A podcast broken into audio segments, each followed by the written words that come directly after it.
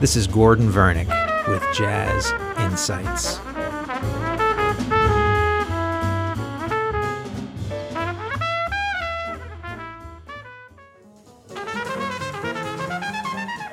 Today, I'd like to continue with the music of the great trumpet player and composer Booker Little. His recording career was rather short, from 1958 to 1961. He passed in the fall of 1961 at age 23, but within that three and a half year period, he recorded many times with a variety of different band leaders. In 1958, he recorded his first album as a band leader, and it's called Booker Little 4 and Max Roach. Of course, Max was one of his mentors um, and did a lot of recording with him in 58, 59, and later, I believe, in late 1960s, um, recorded with him again.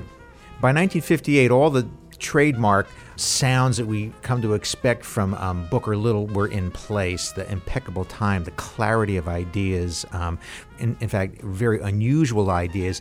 His um, love of dissonance, in other words, notes that seem to have a certain grind or make you feel a little uncomfortable, but the way he used them was just um, spectacular. He'd be playing in one direction and there'd be an unusual turn, or he would turn in a different direction from the way you would expect. There's a great story about Freddie Hubbard um, coming to New York in 1958 with Wes Montgomery. Freddie Hubbard, of course, in the 60s and 70s was one of the premier trumpet players in all of jazz. But in 58, he was pretty young and he came to New York and thinking that he was going to be the next Dizzy Gillespie or Clifford Brown. Um, went into a club and heard Booker Little play and was so deflated um, that he went back to Indianapolis for a year and didn't really move to New York till 1959. Such was um, Booker Little's um, ability at such an early age. But let's start with that record. He recorded uh, Milestones, which is Miles Davis's composition, the old Milestones, which is a bebop tune.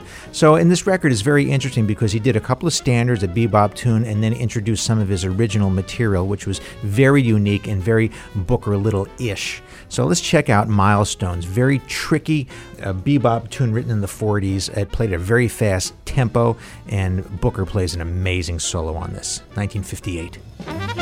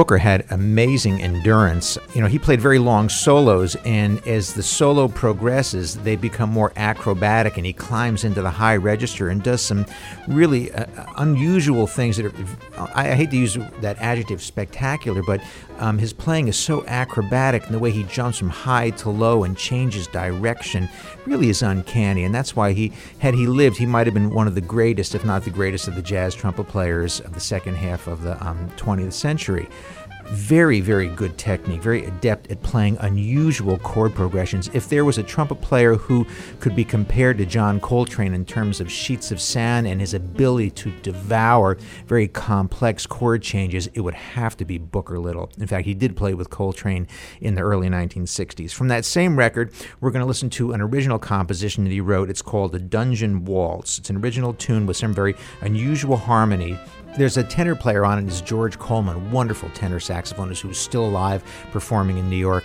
And this is not only is it a great original song, but for the two horns, uh, Booker Little writes this wonderful arrangement. And this is where we start begin to see his ability as an arranger, not only as a composer. And this is we're going to listen to some Dungeon Waltz, unusual song, and it has kind of that, that dark, kind of brooding uh, sound that we tend to associate with Booker's compositions.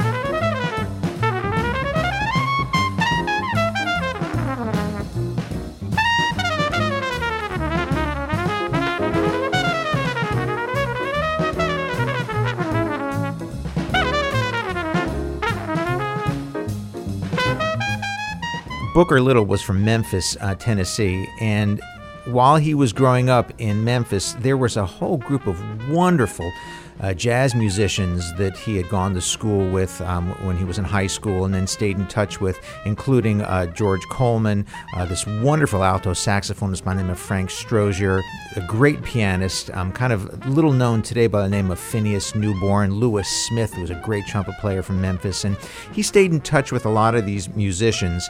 And in 1959, recorded a record with his um, friend Frank Strozier.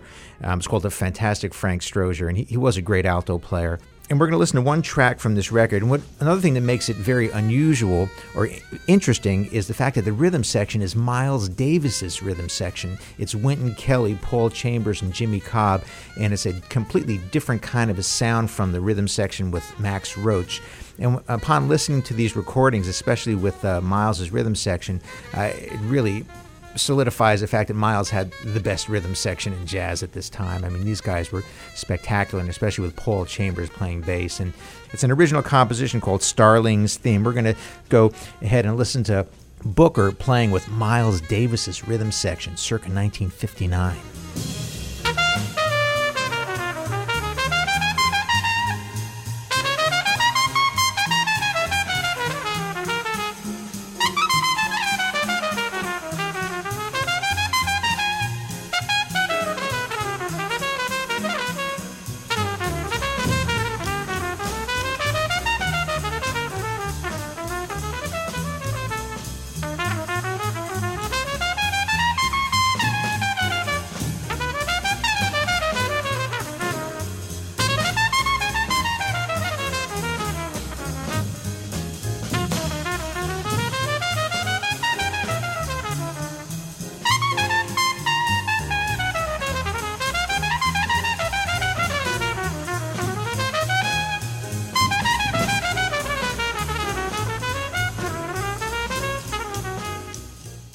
In 1959, Booker recorded another album with Max Roach. Um, the name of the record was called The Many Sides of Max. And this particular track we're going to listen to is called There's No You. The really interesting thing about the track is, is the arrangement that, that Booker Little wrote for this particular group. The texture is rather thin or transparent, so you can really hear how the horns are moving and the use of dissonance. It's a very unusual, almost kind of quasi chamber music, um, like in, in, the way the, the piece was written. And then you can also hear Booker's beautiful sound on a ballad.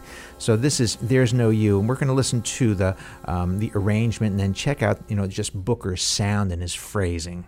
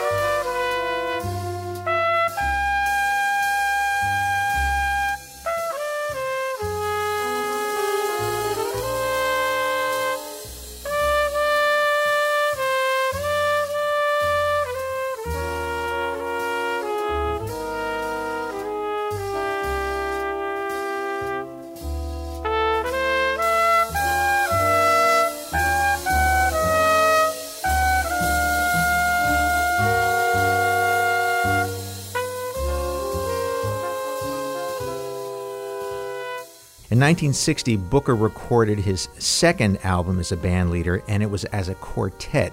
So he's the only horn player, and on this particular record, you know, it's all Booker. There's no saxophone player. It's just him in a rhythm section. Uh, he wrote wonderful songs, and it really you can get the pure essence of his playing and, and the that beautiful sound, the angular ideas, and his use of, of dissonance. It's a, it's a great record. We're going to listen to one track from this. It's called Minor Sweet. And it starts with an open trumpet cadenza. Um, it almost sounds kind of quasi classical, or maybe actually something that maybe Rafael Mendez might have played. Of course, Rafael was one of the great, great trumpet virtuosi of the 1930s, 40s, and 50s, and I believe that probably every trumpet player was familiar with Rafael's playing, and there's a certain influence I hear of Rafael in this, but the opening cadenza is fantastic. This is Minor Sweet from Booker Little, 1960, his first quartet record.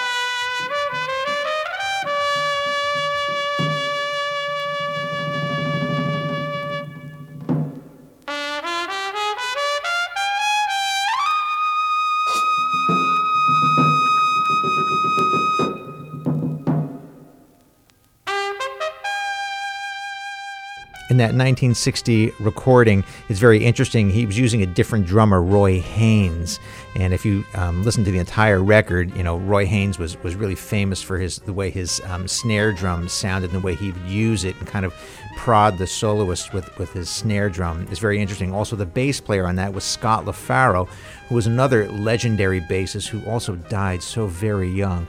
Great rhythm section, fantastic record. We're going to move uh, on, and later on in 1960, Booker was playing with um, a, this really fantastic alto saxophonist by the name of Eric Dolphy. Dolphy also played the flute and bass clarinet, and he was really um, had a very unusual approach, very angular, um, much like Booker's approach to playing. And they're playing each complemented each other's. Eric used much greater use of dissonance and notes that seemed to clash, but there was a there was a method to the way he played. And back in 1960, people thought that this was avant-garde. You know, this is when Ornette Coleman first hits the scene, and John Coltrane is moving away from traditionally constructed music. And, and Dolphy and, and Coltrane later on in 61 would play together. But at this time, you know, people really didn't understand what Dolphy was doing, but his playing is magnificent. So he records this record called Far Cry in 1960, and Booker is the perfect foil for him. And we're going to listen to one track from this called Far Cry. It's a very unusual, angular song. The arrangement is fabulous.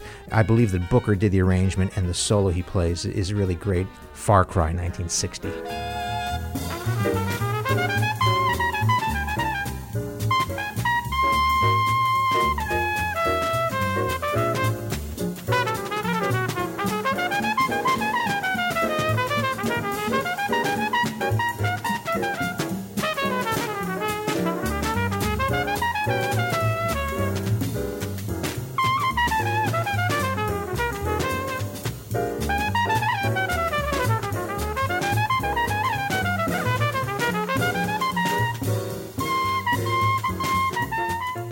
This has been Jazz Insights with Dr. Gordon Vernick. Visit me on the web at gordonvernick.com.